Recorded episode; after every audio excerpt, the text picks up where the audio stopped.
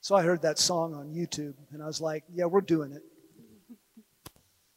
Because how many times, yeah, for one thing, it's fun. How many times have we just felt like we're over our heads, you know, all out of our depths, but we know He'll be there.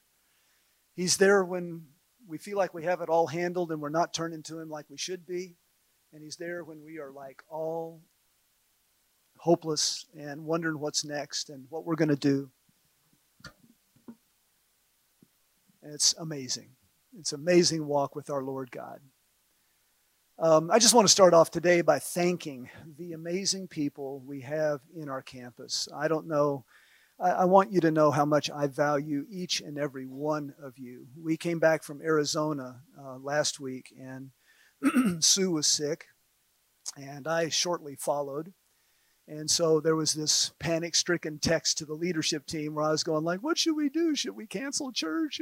I, shouldn't be there." I, you know, Sue has COVID and stuff like that. And no, Ken Eicher, he's like, I'll do it. I'll preach. And he did a bang up job. He did so good, you know, and yeah, absolutely. And Rick, he, he, he gave communion and Lauren and Tyson sang a song and, you know, Justin went and grabbed the chicken, and you guys had a meal out there in the in, in, the pavilion, and, and it was just a time of fellowship and a time of worship, and I was so grateful for the people that we have in this campus, each and every one of you. And so I just want to say thank you. It is a joy to minister here alongside you. And uh, I look forward to every Sunday. And I was sorry to miss last time, but partly because of the chicken. But I, I just, you know, I, I, yeah, it was. Yeah, somebody dropped off about 30 pieces of chicken on my porch and uh, so we've been eating chicken. Uh, but uh, yeah, it's uh, it, it, was. It, I'm really sorry always to miss that. Uh, we're in this series right now on the book of First John. We're studying the book of First John, and we're just about halfway through right now. Um, and we're doing this for a couple of reasons. Uh, the first, the first reason is some of you may find the Bible uh, intimidating, overwhelming. It's a big, thick book. How, how do you how do you study it? How do you read it? And this is maybe serve as an example of that. We uh, we're going through verse by verse, and we're writing in our Bibles somewhat, which is like, oh no, can you do that? you know, and yeah, you can. If you have a Bible you don't want to write in, we're going to do try to write in it today. There are Bibles on the table back there. Help yourself uh, to any of those and keep them. They're for you uh, if you want to write in that instead. But so we're doing it for that reason. We're also doing it as a challenge um, to memorize Scripture. And there's a lot of us, the minute we just hear that, we're like, nope, I'm out. You know, it, it's just, I'm not, I can't memorize things. And it is difficult. You know, I, some people do it easier than other people do it. Uh, it, it, just takes review and constant repetition. Uh, that's what it is. And I, I find that I'll have four or five verses memorized and, and, and I can rattle them off, and then the next day I'll get stuck. Right in the middle, it's just like, what, what, was it was it declare or proclaim? Was it you know this kind of? And so little words will trip you up, and it's just keep doing it, keep re- repeating it. The challenge before us is to memorize the first chapter of First John, um, and that sounds like a lot, but that's ten verses of of Scripture. Um, I've got the first five memorized. We're halfway through, so I'm on track. Um, next week, I'll quote them to you. I, uh, I've been practicing at home, and uh, I, I, get stuck in a couple of places, so I need to review some more. But next week, hold me to it. Uh, well, wait, actually, next week Ken's preaching. so, um, but I, maybe I'll just get up and do it anyway. But um, yeah, because this is for me too. This, this is for me too. Why do it? The reason we do it is because in times of temptation, in times of struggle, in times of questioning, in times where we feel alone or like God's not listening, the Holy Spirit within us will bring those scriptures to mind if He has them to work with in our hearts. So, like the psalmist says, I've hidden your word in my heart that I might not sin against you. It's, it's a way to guard ourselves against temptation and sin. It's a way to increase our faith in times of testing when we have that word available to us. So it's not just an empty exercise, all right? It really is part of, the, of growth and maturity in Christ to have his word in our hearts. So today we're looking at uh, the next part. Last week, Ken talked uh, about uh, the second chapter of First John, and he talked about the last hour and what that means. Since Jesus wrote, uh, ascended into heaven and until he returns again, we are living in the last hour. And he also talked about Antichrist, which is any purported Christian, not really a Christian, who would deny that Jesus is the Christ, the Messiah, the Son of the living God. Those are Antichrists. And there was turmoil in the churches because some had left that community. They and, and they were not only just they not only just went away, they're now teaching deception to the people around them. And so the, the, the, people are confused and they're angry and, and they're frustrated and they don't know what to believe. And John is writing these words to them to help them to understand what ha- what's happening and also to help them to, to recognize who children of God are and who children of the devil are. And so we're going to get into that now. That John is talking about identifying family, not biological family, but the spiritual family of God. What are the distinguishing marks of people who are of the family of God? Um, so he's helping his readers to understand that. Our text today is 1 John 2 28 through chapter 3, verse 10. Okay, so the end of chapter 2 into chapter 3, verse 10. So Let's just read through that and then we're going to tear it apart real quick. So it says, And now, dear children, continue in him, so that when he appears, we may be confident and unashamed before him at his coming. If you know that he is righteous, you know that everyone who does what is right has been born of him. See what great love the Father has lavished on us, that we should be called children of God. And that is what we are. Hmm. The reason the world does not know us is that it did not know Him. Dear friends, now we are children of God, and what we will be has not yet been made known, but we know that when Christ appears, we shall be like Him, for we shall see Him as He is. All who have this hope in Him purify themselves, just as He is pure. Everyone who sins breaks the law. In fact, sin is lawlessness. But you know that he appeared so that he might take away our sins, and in him is no sin. No one who lives in him keeps on sinning. No one who continues to sin has either seen him or known him. Now, hang with me. We're going to talk about that. Dear children, do not let anyone lead you astray. The one who does what is right is righteous, just as he is righteous. The one who does what is sinful is of the devil, because the devil has been sinning from the beginning. The reason the Son of God appeared was to destroy the devil's work.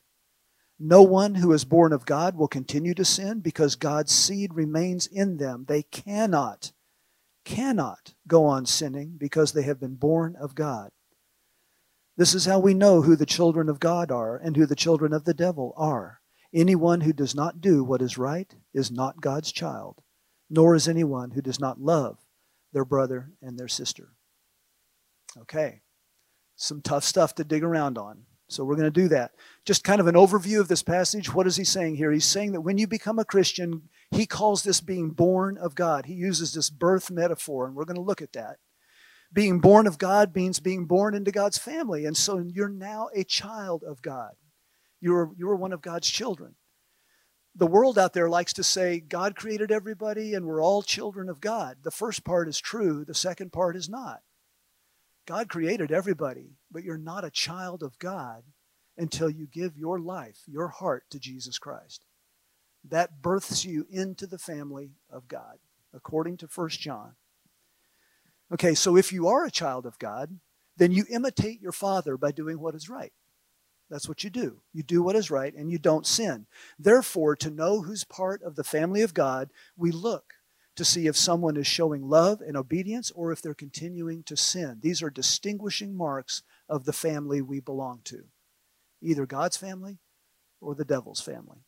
Okay, so let's start at the beginning. Let's start here with this term, born of God. This phrase is introduced in the 29th verse of chapter 2.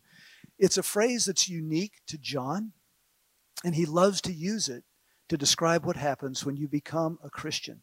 Now, some of you may remember uh, John, the apostle's words in his gospel, John, uh, when he's talking about what Jesus said. In John 3 3, Jesus replied, Very truly I tell you, no one can see the kingdom of God unless they are born again. That's being born of God, born into that family. So, our first action today, what I would like for you to do in your Bibles is to circle born of God. If you would just circle born of God, it happens in verse chapter 2, verse 29, and it happens in chapter 3, verse 9. If you're in the NIV, that is. That's kind of what I'm coming from. So in verse 29 of chapter 2, verse 9 of chapter 3, circle born of God, and out in the margin write John, not First John, but John 3 3. John 3 3, the verse we just read. Now, what I'm doing here is I'm linking Scripture.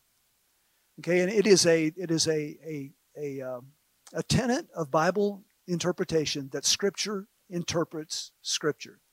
In other words, the Bible will not teach one thing someplace and then an entirely contradictory thing somewhere else.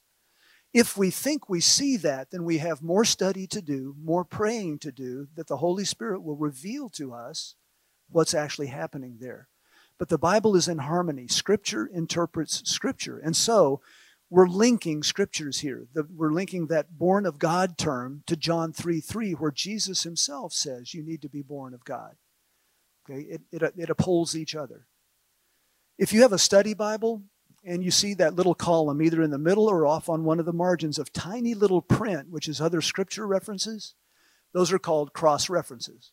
And what they are is they're attached to the verses in the main text, and they're just other verses that talk about the same thing. So a study Bible will have a lot of those put on there for you. But what we're doing here is kind of creating a, a cross reference of our own. So, so do that.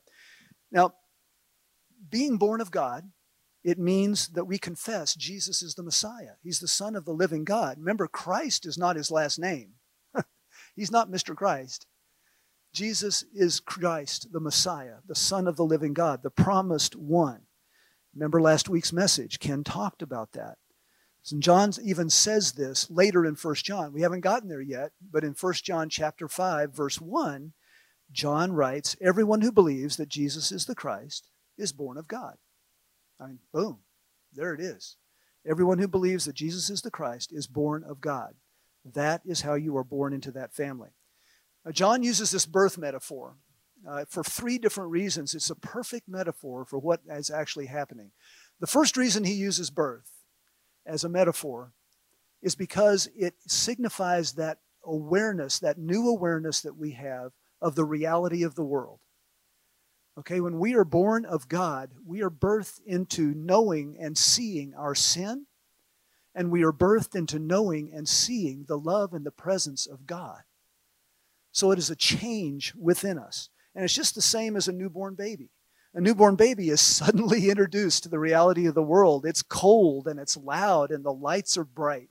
It was all warm and cozy in the dark, you know, and so there's a new reality at birth of, of the world.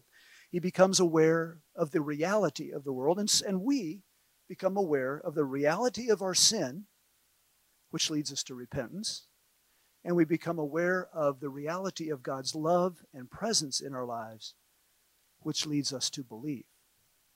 So that birth into that reality leads us to repentance and belief that Jesus is the Christ. So that's the first reason. It's a, it's, a, it's a new awareness of the reality of the world. The second reason that John uses birth is because it helps us to remember that being, becoming a Christian is just the beginning of the whole thing. You know, when you go to a wedding, it's a really special thing. It's an incredible thing, but that's just the beginning of the marriage. When you get accepted into the college of your choice, you, you dance around the room and it's a wonderful thing, but that's just the beginning of your secondary education. And if you get that job that you want, that you really, really wanted, it's a wonderful thing, but that's just the beginning of your employment. And being saved is an amazing event, just like that, but it's just the beginning of following Jesus. You know, it's it's a mindset we get into so often. It's like I'm saved and that's it. Okay, I'm done. All right, that, that's that's not what God intends. God intends to save you for a purpose, for a life that begins at that moment and continues throughout your path on earth and into eternity.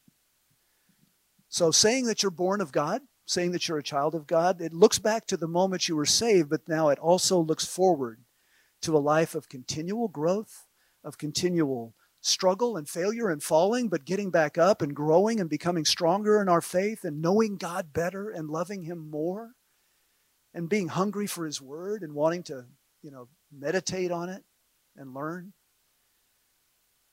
The power of born of God, that phrase, is that it forces to see our lives as a lifelong journey. Our life in Christ is a lifelong journey. We never stop working on our spiritual growth. Never. We never do. So, birth signifies a new awareness of our reality, it signifies the beginning of a life. And thirdly, birth shows that it's new. There's a real change in your life. We, we, we are new and we are different. We are part of a new family. We are now a child of God. Okay, so now that we're children of God, let's see what goes on with that. Let's start in 1 John chapter 3 verse 1. See what great love the Father has lavished on us, that we should be called children of God. And that is what we are. John's giddy here.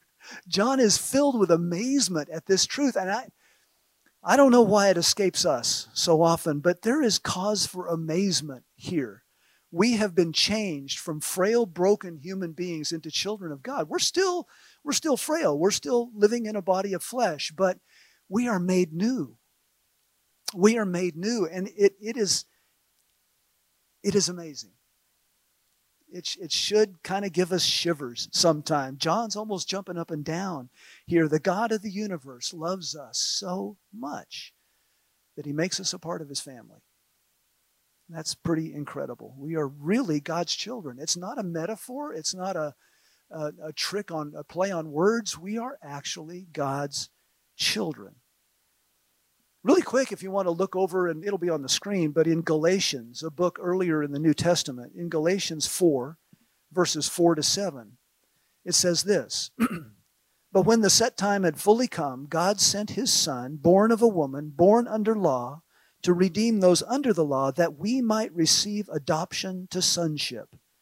Because you are his sons, God sent the Spirit of his Son into our hearts, the Spirit who calls out, Abba, Father. So, you are no longer a slave, but God's child. And since you are his child, God has made you also an heir, an heir of his blessings, an heir of all that he wants for us. So, the action here in your Bible, underline children of God in 1 John 3 1.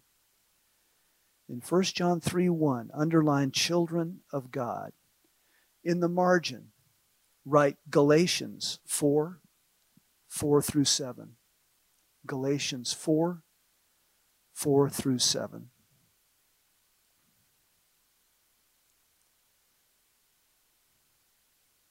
So now, what are the results of being a child of God? Let's look at those. In 1 John 3 and the rest of verse 1 and to ver- through verse 3, it says, The reason the world does not know us is that it did not know him. Dear friends, now we are children of God, and what we will be has not yet been made known. But we know that when Christ appears, we shall be like him, for we shall see him as he is.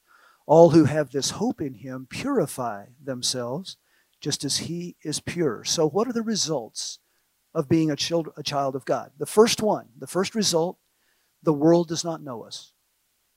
The world does not know us. See, the world doesn't fully recognize Christians or take them seriously because the world can't fully recognize God or take Him seriously. Just like the world didn't recognize Jesus, the world does not fully recognize us. The world isn't aware of their sin. The world is not aware of the love and presence of God. When we become children of God, we become other to the world. We're just passing through. Maybe you've heard that said before. You know?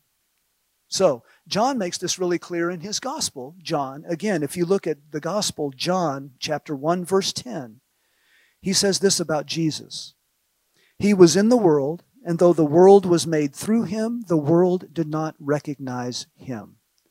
Just like Jesus was not recognized by the world, we become unrecognized when we become children of God, unrecognized by the world. So the action here in your word is to underline the world does not know us. The world does not know us. It's the second half of verse 1 in chapter 3. Underline the world does not know us and write John 1:10 in the margin. John 1:10.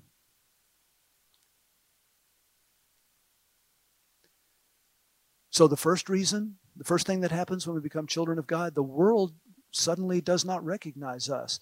And we see that, right? We see that in the way that maybe friends of ours just don't understand where we're coming from. Maybe we get insulted. Maybe people laugh at us. Maybe they just don't understand when we tell them about Jesus, which we have to do. But they just don't understand in that moment. The Holy Spirit has to work on them. There has to be a miraculous change. But we see that lack of recognition in times like that. The second result of becoming a child of God is that when Christ appears, we shall be like him. we shall be like him. This is so amazing, it's so mysterious that John himself admits what we will be has not yet been made known. John doesn't know. Nobody really knows what that's about, but when Jesus returns, when he sets up the new heaven and the new earth, and when we see him face to face, those born of God will be like Jesus. Imagine one day, one day we're going to see the exalted, glorified, resurrected Jesus face to face. And he's not going to be a carpenter in sandals. He's going to be God. He's going to be glorious, blinding, in, in spotless white, I, I guess. I, reading Revelation, whatever, that, that's what I think. I don't know that words can adequately describe it, but we will one day see him. And when we see that, it's going to affect us, it's going to transform us. We will be like him. We will be changed just by being in his presence. But here's the thing that transformation doesn't start then. That transformation starts now. That transformation starts right now, today. That's why John, in this passage we just read, talks about purifying ourselves just as he is pure. We have to purify ourselves. We, to purify ourselves is to prepare for that encounter, prepare for his coming. Remember, the Bible teaches we don't know the day or the hour. Remember, there's parables about that. We don't know when he's going to come. People come and they say, the end of the world is this date. We don't listen to that because we don't know. The Bible says we cannot know. Jesus himself said only the Father knows. But we can live to be prepared. We don't want to be caught unaware when he comes. We can live to be prepared. We can be loving him and obeying him and deepening our faith in him reading His Word, being obedient to what He tells us to do until that glorious day, whenever that is. We need to start dealing with our sin now because this shows reverence for God. And we're not going to stand before Him casually. I mean, we're not going to just say, hey, God, good to see you. I, I can't imagine. What is that song? Imagine? Uh, the, the one who says, like, I can't speak. I can only imagine. Yeah, sorry. I, am a worship leader. I didn't know that. Um, but yeah, I can only imagine. And it's just imagination. I, I can't imagine how that would actually be. So, how do you want to appear in God's presence? How do you want that to be? Will He catch you unaware? Will He catch you prepared? Start now. Start now preparing. If you don't like living a life of purity and holiness now, how are you going to deal with heaven? Heaven, where God is the actual embodiment of purity and holiness. We have to prepare ourselves now. Look at Romans 8:29. It's up on the screen. It says, For those God foreknew, he also predestined to be conformed to the image of his Son, that he might be the firstborn among many brothers and sisters we will be conformed to the image of his son so that Jesus is not the only one who looks that way ultimately. So he has many brothers and sisters in the family of God. So the action underline, we shall be like him. In the first three verses there of 1 John chapter 3, we shall be like him. And write Romans 8:29 in the margin. Romans 8:29. So as children of God, how do we live like children of God? Okay, now we get to verses 4 through 9 where you kind of swallow and your mouth goes a little dry here. He, he defines sin in this passage, and we need to look at that. So we're going to look at 1 John chapter 3, now verses 4 through 6.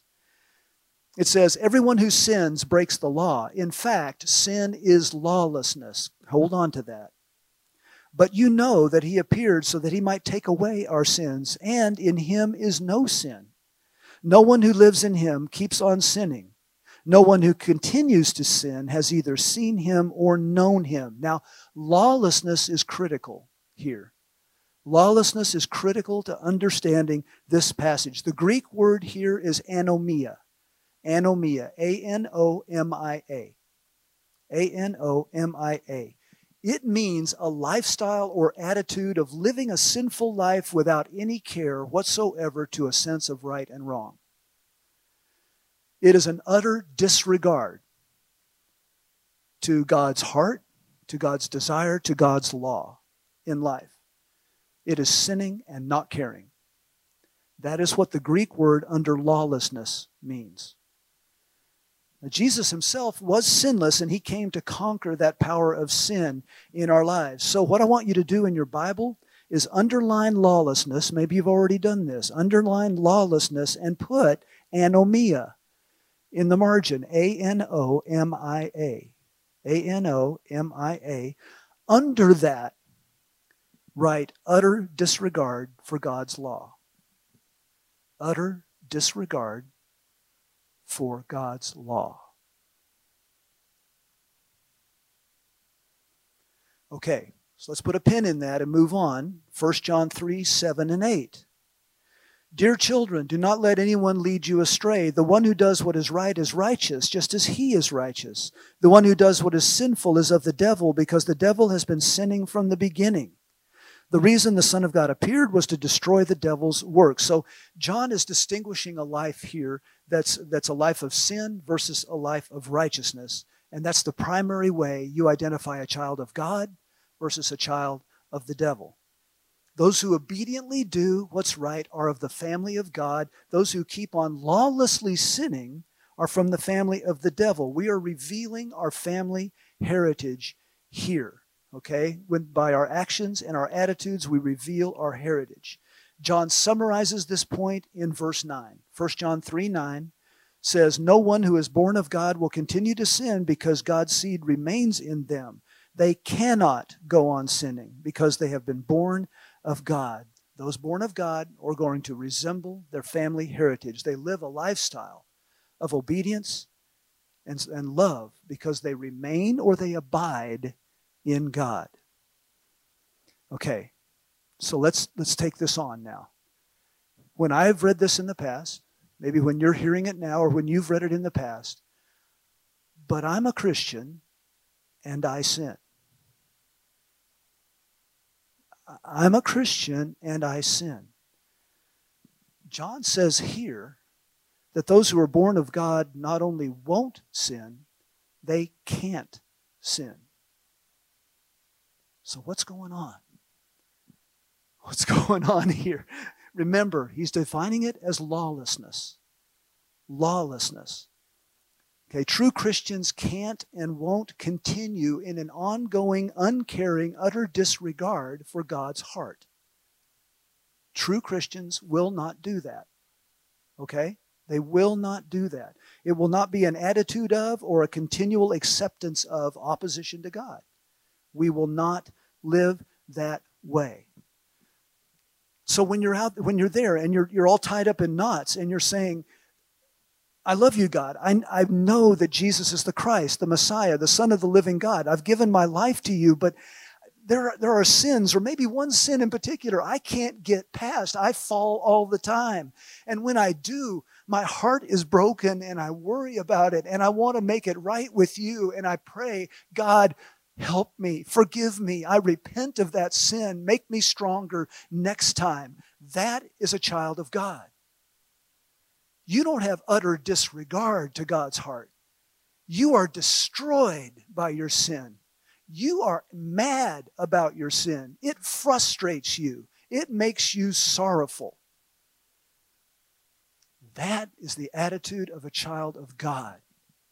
It doesn't mean that we no longer sin, no longer fall, no longer have moments of struggle where we do give in to temptation.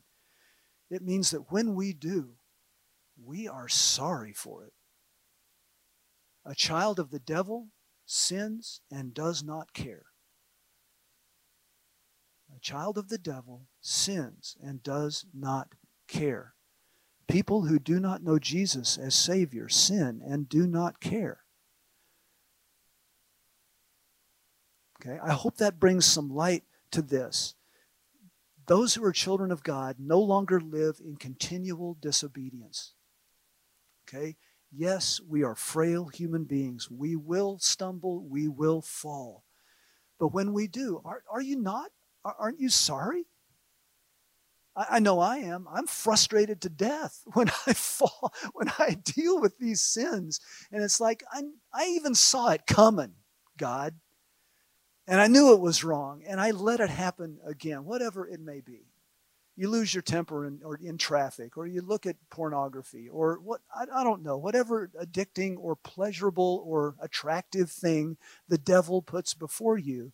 Because remember, in spiritual warfare, that's how he fights. He's not going to tempt you with something you don't find attractive.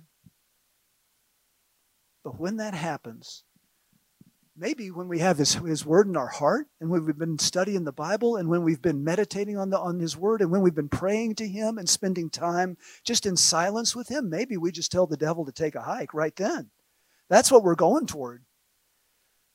But maybe we have this moment of weakness where we where we succumb. And in that moment the child of god's heart is stricken.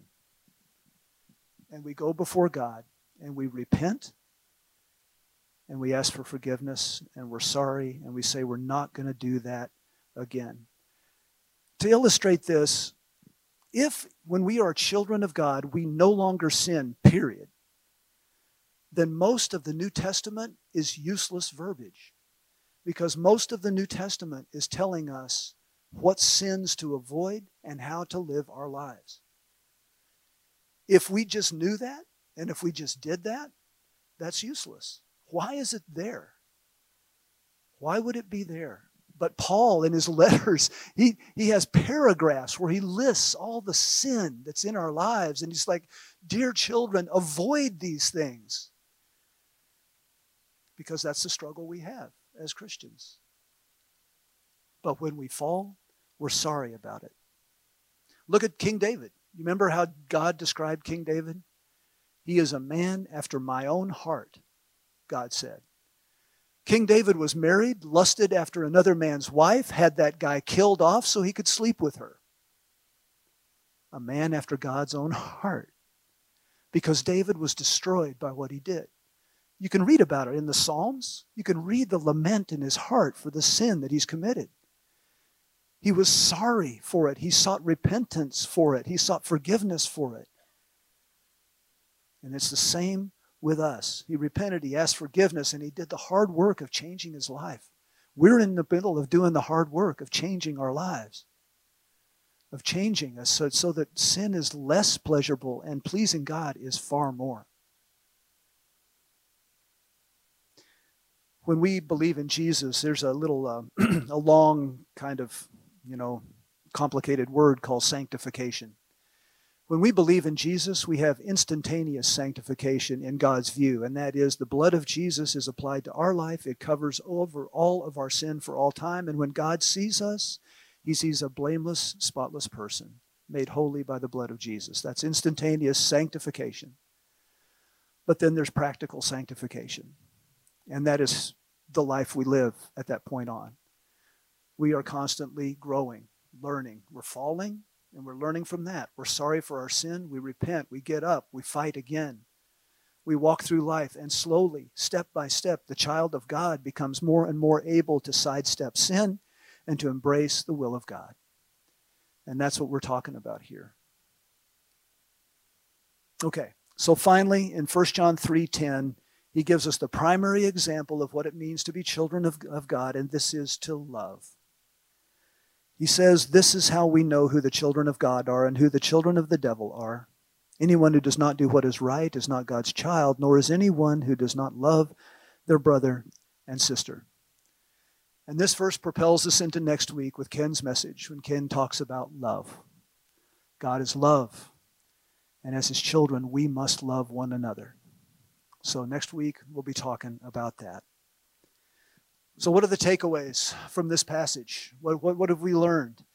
God wants us to know how to distinguish those who are born of God. He wants us to know that we also are born of God, part of God's family. We are God's children. And when we know that, we have to reflect. Does our lifestyle reflect that family heritage? Do we look like that family? If so, you'll be constantly seeking to grow in love. You'll be constantly seeking to sin less and less. That sanctification process. You know, the things that we say and do, they identify our family. It's true even of our biological families. Maybe that's good, maybe it's not. I, I know today I, I have a word in my vocabulary that I don't think anybody, uh, at least I've never heard it or seen it in print. It was something my mother said all the time. And that word was nonplussed. Have y'all heard that word? Nonplussed. It's like amazed or shocked. She said that, and I was nonplussed. I've never seen that word before since my mom, but it's something that's in my vocabulary because of her. I also have inherited things from my dad. He looked forward to a Cowboys football game all week long. And when it came on TV, he sat down, he tuned it in, and fell asleep. That's what God did. I mean, that's what, that's what dad did. And to this day, I know there's a Steelers game coming. I'm, I'm sitting there. I'm sitting. I'm I'm hunkered down. I'm going to watch that game in the second half of the second quarter. Man, I, I dip out for a bit. You know, I do, and it's like I laugh because I see my dad in that. We have things we inherit from our family. It's not just DNA. It's behaviors and it's attitudes, and it's the same with us as children of God. When we are members of the, of the family of God, our actions, our attitudes betray our family heritage. So, what is your family heritage? Are you taking on the characteristics of Jesus? Also, John says when Jesus comes, we'll be transformed into his likeness. We will be affected by that, but that doesn't mean we just wait for that. That means we start now to purify ourselves, to be prepared for that moment. So, if you've given your life to Jesus, you are born of God, born again, and you're a child of God, so live like it. Embrace his love for you. Embrace your family heritage into the family of God. Folks, let's try and be someone who, who puts sin more and more in the rearview mirror, right? Just, just put sin away. And at the same time, put on a lifestyle of love and obedience to God. All right? All right. Thank you for kind of working through this with me. Let's pray.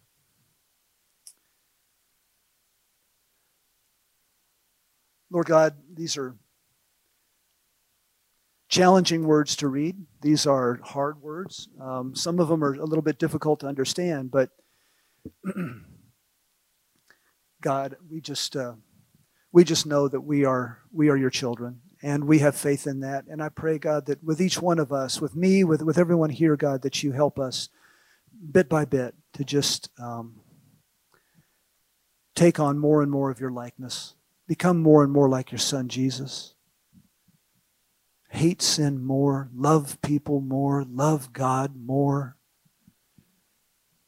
Help us, Lord, to hunger for things of you more than things of this world. Make of us a family, God, a family, your family. God, we love you. and We praise you today. We are so grateful that you did the amazing work to bring us into your family. Thank you for your Son, Jesus. Thank you for the opportunity to believe in him, Jesus Christ, the Messiah, the Son of the living God. We love you and we praise you. In Jesus' name, amen.